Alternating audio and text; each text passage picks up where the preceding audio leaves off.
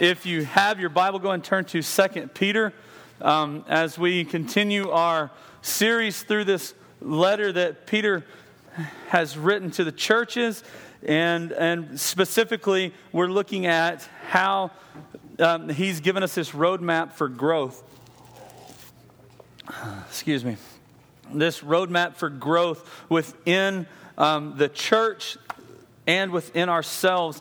And, and last week we kind of got to the part where I said this is typically where people um, land when they get to Second Peter, um, talking about the false prophets and the false teachers. We always want to know what those look like. And, and last week we really didn't see anything of what they look like. He just says that they were there, they're going to be there. And so he kind of explains what they do, but doesn't explain who they are or what they look like. And, but today we kind of get into um, how are we going to see what these false teachers look like? What are their motivations? And because really we find that, that selfishness and this idea of ourselves comes really naturally for us. But it's the gospel that shows us to rest in Christ's work not our own. And, and we're going to see that that's really the motivation for these false teachers is that it's about themselves versus the church or about themselves versus other people, not necessarily in the church, those external as well. Um, so if you will, uh, read with me. We're going to read kind of a lengthy passage, and then we'll, we'll break it up into chunks as we walk through it. Um, we're going to start in verse 10 for today. So if you'll, excuse me. If you'll follow along, 2 Peter 2, starting in verse 10, it says, And especially those who indulge in the lust of defiling passion and despise authority, bold and willful, they do not tremble as they blaspheme the glorious ones, whereas angels, through greater and might, though greater in might and power, do not pronounce a blasphemous judgment against them before the Lord. But these, like irrational animals, creatures of instinct, born to be caught and destroyed, blaspheming about matters in which they are ignorant, will also be destroyed in their destruction. Suffering wrong is the wage for their wrongdoing. They count it pleasure to revel in the daytime. They are blots and blemishes, reveling in their deceptions while they feast with you. They have eyes full of adultery, insatiable for sin. They entice unsteady souls. They have hearts trained in greed, accursed children. Forsaking the right way, they have gone astray. They have followed the way of Balaam, the son of Beor, who loved gain from wrongdoing, but was rebuked for his transgression. A speechless donkey spoke with a human voice and restrained the prophet's madness. Verse 17, he continues and he says, These are waterless springs and mist driven by a storm. For the gloom for them, the gloom and utter darkness has been reserved. For speaking loud boasts of folly, they entice by sensual passions of the flesh those who are barely escaping from those who live in error. They promise them freedom, but they themselves are slaves of corruption. For whatever overcomes a person, to that he is enslaved. For if after they have escaped the defilements of the world, through the knowledge of our Lord and Savior Jesus Christ, they again are again entangled in them and overcome the last state has become worse for them than the first, for it would have been better for them not to have known the way of righteousness than after knowing it turn back from the holy commandment delivered to them. What, a true, what the true proverb says has happened to them. The dog returned to its own vomit, and the sow, after washing herself, returns to wallow in the mire. If you will pray with me, and we'll ask the Spirit to guide us through this passage today. Father God, we thank you that you've given us your words, that you've given us your instruction. God, that we can open your scripture and we can read the words that you have given us yourself through Peter. And we just pray that your spirit would guide us, that it would be the truth that you have established that we hear, would be your truth that we remember, and that we would be changed because of it. We ask this in your son's name. Amen. And, and as we're going into this series, continuing to grow, and we start talking about false teachers, um, it, it, has this, this time to where it could be a little, little edgy. It can, you can call people out, and, and a lot of people, we don't like that. We said that last week, that a lot of times we refrain from directly speaking into people's lives. It's easier just to let them be than to avoid, than to be in the confrontation or something like that. But if we do that, we rob ourselves of the ability to actually grow through what is being taught by those that are outside the gospel. And we'll see that today. That, that we grow by understanding their, their predispositions, their, their priorities, and then finally their plight. And today, that's what we're going to get into is understanding what drives these false teachers and how can we notice them. Because just knowing that they'll be there isn't enough. We need to know what they look like. We need to know what they do in order to identify them so that we're not entangled in their web of deception. And so the first way we see that is we look at their predisposition. And, and, and, read with me again, real quick, verses 10 through 13. It says, And especially those who indulge the lust of defiling passion, despise authority, bold and willful, they do not tremble as they blaspheme the glorious ones, whereas angels, though greater in might and power, do not pronounce blasphemous judgment against them before the Lord. But these, like irrational animals, creature of instincts, born to be caught and destroyed, blaspheming about matters which they are ignorant, will also be destroyed in their own destruction suffering wrong as the wage for the wrongdoing. So we, we start to see what they look like here. We, we see a description. Peter gives us a description. He says, Yes, they're going to be here in the verses preceding this. And then now he says, Okay, here's what they're going to look like. He, and he starts to describe them. But what we see is in the way he's describing is we see that the problem lies within their DNA. And, and, you see that when they're bold and willful, they don't tremble at this. This is something that they're just wired to do. And, and it's something that we're wired to do also because it's an inward thing. They're arrogant, arrogant, arrogant in their blasphemy. And what we see here is this difference between the angels and then, as Peter describes them, as the created beast. When we see that the angels won't even pronounce this, what, what he's showing there is that although angels are higher than us in the created, or angels are above us, we're, we're chosen, and even the angels aren't going to pronounce these heresies. They're not going to blaspheme this way. And, and really, what we're talking about here is against the true teachers and against the true church. And so, if they're bold and willful, they're not going to tremble when they blaspheme the glorious ones, the ones chosen by God. He's saying that not even the angels do that, but these do. They're, willed, they're, they're willful, they're bold in this.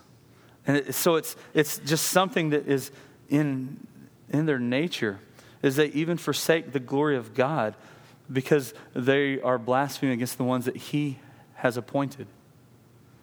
And we, we can say that they're glorious ones because God appoints people, and, and those people that are appointed by God represent His glory. And so these false teachers are blaspheming them, thereby blaspheming God.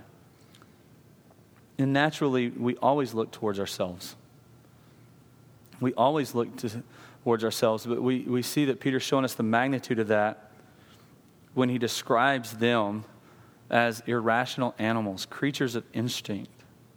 Okay, when you, when you think about that, you think of animals. Um, most of the time, people aren't simply led into a destructive situation. We, we, have this, we have the capacity of thought, and we work things out. There's some animals that kind of get there to it, but they can be forced humans aren't like that. So when Peter's saying they're irrational animals, they're, they're just creatures of instinct. They're going to be caught and destroyed because they simply do their own thing. They don't change course. It's the way you can always see animals and you can know where they walk. If you have dogs in the backyard, there's a good chance you have the same trail in your backyard. Cows do the same thing. Just animals do that. And that's what he's saying here is that they're irrational. They don't think through this. They just do instinct. It's this natural predisposition to do this because we're naturally opposed to the truth of the gospel. I was yesterday. I was in the the backyard, um, going through uh, the sermon again, just preparing, and we have this new vicious little dog called Titan. It's a little weenie dog. He's like this big. And the, the rule that I told Lindsay when we got that dog is that he at least had to have this big manly name. If I'm going to have a little puny dog, at least give him a manly name. Well, I don't know. So we picked Titan. So, and, and he's running around in the backyard, like barely he's able to jump up onto the porch because he's literally like this. And, um, but he had his sock, and, and just like any dog, he grabs his sock, and what's he do? He tries to kill it, right? And he's shaking it around, and it's like, there's probably not another animal that he would do that to. you could probably have a bird fly at him, he would run. But his instinct is to grab that and to shake it and try to kill it. And that's what, what Peter's saying here is that they don't even think about what's happening. Just as you see these animals and, and, and this dog, Titan, that is by no means intimidating. I, I, thought about putting a picture up there, but you would just laugh at his small stature and, and think. But, but he does. Everything he gets, he tries to kill. And that's what Peter's, Peter's using here is they're, they don't think. They're like animals. This is just instinct. They're blaspheming the ones that God has appointed. They're going against the church. Remember, he said earlier that they're bringing in destructive heresies. They're bringing in destructive heresies. They're going to cause problems with the gospel, and it's just by instinct. He's saying this. It's just like an animal that does whatever it naturally does. There's no rationale for what they do. They just do it. And this is what Peter's saying that these false teachers that will be present simply do it out of nature, do it out of instinct. In a sense, you can look at that and almost feel sorry for them because they don't realize it. They don't get it because they're so busy focusing on themselves. They're going to speak about freedom that they don't have it. And then Peter's already told us that they even deny the master that bought them. So we're going to offer freedom through living a certain way. They're going to bring in these heresies that say this is how you do it, yet they don't even understand it themselves. They're going to talk about grace, but not understand the scope that it has in our life. It's just that topic that, that people want to hear about. It's this grace, it's this forgiveness you don't deserve, yet they don't apply that same grace to their life or to others. They speak of duty, calling, and commitment, yet follow their own instinct, not the one of their master. So you can't talk about duty and calling if you yourself don't follow the master that bought your freedom. And they're going to speak of forgiveness, yet they're headed to destruction. The wage of their wrongdoing is destruction. There's nothing positive that's going to come out of this for these people. And we can see this. We start to see what they're doing. It's just this instinct. And then, really, we see a shift in Peter's dialogue here. We, we shift from seeing this predisposition, it's this natural thing, to then seeing their priorities. Seeing their priorities. He says they, they count it pleasure to revel in the daytime. They're blots and blemishing, reveling in their deceptions while they feast with you. Verse 13. Literally, they're excited and they take pleasure in what they're doing. See, they're creatures of instinct, but they understand that what they're doing is bringing stuff back for themselves. When you see false teachers come to light, that's how you expose them because the one that's gaining everything is going to be themselves. It might not look that way at the time, but as time goes by, these false teachers that are teaching something opposite of the gospel is really all about themselves. Their priority is themselves. They revel in their deception while they feast with you. Literally, they're part of us. And they're excited, and they might be fun to be around. But Peter here saying is what they're having pleasure in is the fact that their deception is invisible to you. Their deception isn't noticed by you. That's where they get pleasure. It's not by being in your company or being in the gathering. It's the fact that they have hidden stuff in their lives and they're deceiving you to think that they have it figured out. They're blots and blemishes because they act like they're with us, yet they're not.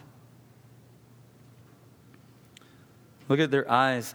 How he says their eyes are full of adultery, they're insatiable for sin. Their heart is trained in greed. Everything about them they see for themselves. It's all about passion in the flesh and this gaining for ourselves. And it doesn't mean that they don't understand what they're enjoying. But oftentimes, this, this deception goes unnoticed because we just look at face value and see that, oh, they're with us. They're going kind of in the same direction. But we don't look at the intent of what they're doing. See, what we see here is that there's a lot of ministries, there's a lot of churches that look healthy and positive on the outside, yet they're reveling in their deception as they're with us. Just because you go out into the community and do something, if the motivation is not for the gospel itself and it's somehow to make you feel better about what you're doing, then it's not a gospel work, it's a selfish work. And right here, Peter says that that's a false teacher, that's a false gospel. And we see that they're greedy and they're lustful, their attitudes are that way. And then mixed in the middle of this, we see this another another passage uh, with the Old Testament, the story of Balaam. It's an interesting story. We're not going to go read it because it's it's quiet, but I'll explain it. What this was is they just finished. Um, in the wandering God's people in the in the desert for 40 years, and the kings they they this is kind of after Jericho. Some of the stuff had been happening, and there was this king that was kind of scared of them, and so he thought, well, what if I just get one of their prophets and pay them to curse the people? I'll use one of their prophets against them. And that's what he did. He offered this guy money to come and, and curse God's people. Because if, I, if, if someone curses them, then maybe they won't overcome us. And, and he does. Then he's warned, and he's warned, and God tells him not to go, and yet he continues to go. And it's all for the greed. And you see Peter here, he, he literally, a donkey rebukes him. And it's one of those things where, wait a second, what happens. But and we a lot of times we'll focus on the fact that it was a donkey speaking when we should be focusing on the fact that it was the greed of all about himself is what God's problem was. That's what he had the problem with. It wasn't anything about his life other than it was focused on himself and not on God's calling. Okay? It's an interesting story. And it's exactly what happens in our world today is that people speak God's truth, yet it's all for their gain. We speak God's truth, but it's all for the game. Everything's set up for them to be the winner. And, and you see what Peter says. What, what good are they? He said they're worthless because he said they're waterless springs. And you think about this, this context here. It's not, they didn't have the ability to go turn on a faucet. A spring without water was worth nothing. It still is. And that's what you see with, with the drought and everything. What's everyone talking about is the aquifers are going down. We got to conserve water. It's the same problem today. It's just not as evident because we don't go to the spring. We don't go to the well and draw water. And that's what he's saying. These people are, are worthless. They're waterless springs. And they're a mist driven by the storm. There's not one focused path that they do. That's what he's saying here. It's the mist driven by the storm. So they go all over the place. You're not going to pin these people down. And that's what happens when you confront them. They, they shift and they move and they say, well, that's not really what I mean. It's, it's always bouncing around to gain another advantage for themselves. They don't stay in one lane, they shift their false gospel to another area where it delivers to themselves, where its promises are kept in them. Um, there's a quote by C.S. Lewis. It's, it's not talking specifically about this idea, but what he's, the meaning is the same, where he's talking about we're called to love others as ourselves, and then he had a problem with that. But he realized that there was always one person that he would forgive no matter what happened. Didn't matter what they did, he always forgave, and it was himself. Well, that's the same thing here. Is it's their self is their motivation, it's their focus it's their priority. And that's how you identify them. There's not one way to look at what they're going to say, it's the message and it's the recipient of what's coming because of that message, and that's always going to be themselves. And that goes for people speaking into the church. That goes for myself. That if it's ever a gospel preached where it's gaining on me, then I would become just like Peter's saying here, a false teacher because I'm swaying people away from the true God, from the true gospel, and gaining it myself. Because if you look at that, look who's swayed by these false teachers. It's the unsteady souls. It's people that literally the gospel hasn't taken root enough. They're not maturing in their faith, so they're easily enticed. And it's those people that follow them, not because that's who they draw, it's just because that's naturally who would go wondering about understanding what this gospel is. They're unsteady because they're growing. That's why we have to be all the more diligent as the body of Christ is to disciple people, to train them and mature them so that they can see false teachers. They can't identify false gospels and then not be drawn by them. Because if we remain unmature and not growing in our faith and we're going to be enticed by these people, especially in our age where media is so easily available. You can listen to anyone that has a computer that can easily record something and then post it as a podcast. It's easy. You can Google or you can YouTube videos of anything. So we must be purposeful in discipling each other so that we do grow and mature in our faith in the true gospel so that then we can refute false teachers because they will be there. And then lastly, we grow through understanding their plight. We see the condition they're in. Verse 19, it says, They promise them freedom, them meaning the people. They promise them freedom, but they themselves are slaves of corruption. For what overcomes a person, to that he is enslaved. For if after they have escaped the defilements of the world through the knowledge of our Lord and Savior Jesus Christ, they are again entangled in them and overcome, the last days become worse than the first. Verse 21 For it would have been better for them never to have known the way of righteousness than after knowing it turn back from the holy commandment delivered to them. What the true proverb says has happened and the dog returns to its own vomit, and the sow, after washing herself, returns to wallow in the mire. So we see their plight because the situation they're in is a negative one, and they don't even realize it. And we see that by they promise freedom, but they themselves are slaves of corruption. You can't offer what you don't yourself have. Yet they try. They're going to come and they're going to, they're going to talk to people and they're going to sound good and they're going to offer this freedom that they themselves don't experience. We see that because they've denied the master that bought them. If you don't fall under Jesus Christ as Lord and Savior in every part of our life, you can't offer freedom in His name because you yourself don't have it. And, excuse me, but we need to be careful here because if we read this, then we're going to feel like, if you just look at it, you're going to look like, well, wait a second. Right here, Peter's saying that, that you can lose your salvation. Because it looks like, if you just read this, that that's what he's talking about. Wait a second. They've understood the, the Lord and Savior, Jesus Christ. They understand that knowledge, but they fall back. So, so we can lose our salvation, is what Peter's saying. It's not at all what he's saying, because that would contradict what he says otherwhere. In 1 Peter 1, he says, Blessed be the God and Father of our Lord Jesus Christ. According to his great mercy, he has caused us to be born again, there's that salvation, to a living hope through the resurrection of Jesus Christ from the dead. And then in 1 Peter 1 4, he says, To an inheritance that is imperishable, undefiled, and unfading, kept in heaven for you by God's power. You're being guarded through faith for a salvation ready to be revealed in the last time. So here, Peter, in this first letter, is saying, No, you've been given this inheritance. It's imperishable, it's undefiled, it's unfading, it's kept for you by God's power. But yet, here in this, in, in 2 Peter, saying, But wait a second. It says that they've escaped the defilements of the world through the knowledge of our Lord and Savior, but they're again entangled in them and overcome. So, so is he contradicting himself here? And I would say no. And what he's referring to is that people that have come to knowledge, they understand some of the gospel, yet it's not enough of saving gospel. As you see, we, we proclaim the gospel and it goes to all, but not everyone is changed by the gospel. They display an outward change, but not a lasting change.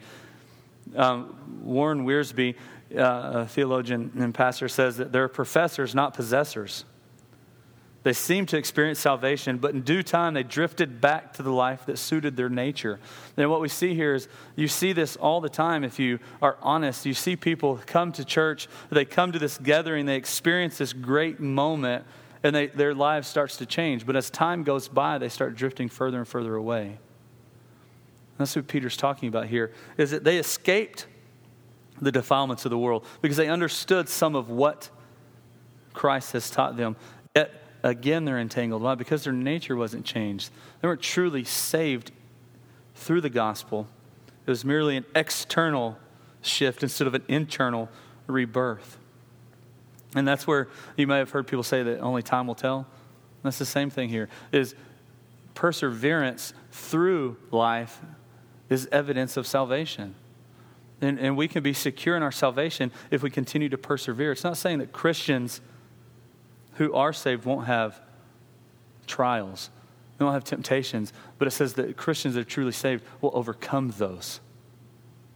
And these false teachers that Peter's talking about here won't. They will fall back eventually. They will fall into something that suits their nature. It goes back to them. Remember, we said they're selfish. They're selfish. And then um, I love how, how he uses this proverb at the end that a dog returns to its vomit. As a youth pastor, I always use that one because that gets kids listening. Wait a second. Dog eating its vomit? It's like, yes, for kids. You're like, that's gross because then I have to clean it up or it's just nasty. But, but it's so true. And it, it's so true that, that this is what they're doing. That it's, it's that same idea of what these people are doing. They find the goodness and they understand something about what the life God has called us to through His Son. And they try to go out on their own. They try to go out under their power. And in time, they return to what they originally were. There's a, in reading one of the commentaries for this, I came across this paragraph that explains this, this well. And it says that, it's a, a quote of John Calvin. It says that the gospel is a medicine which purges us by wholesome vomiting but that there are many dogs who will swallow again what they have vomited to their own ruin. And the gospel is also a laver, laver which cleanses our uncleanliness. But there are many swine who immediately after washing roll themselves again in the mud. At the same time, the godly are reminded to take heed to themselves, except they wish to be deemed dogs or swine. And what he's saying there is that this the vomit, this this idea of the dog vomiting, this it's the gospel that causes that. It purges us from our selfishness. It's only the gospel that can pierce us into showing us what needs to go. And then it's Christ's power that keeps us in that. And so we need to focus on His power instead of our own. And we need to be able to see that, that when we walk under our own power, it feels good and it feels comforting, but it's leading you nowhere. Because eventually you'll fall away because it's your works, and we cannot accomplish that.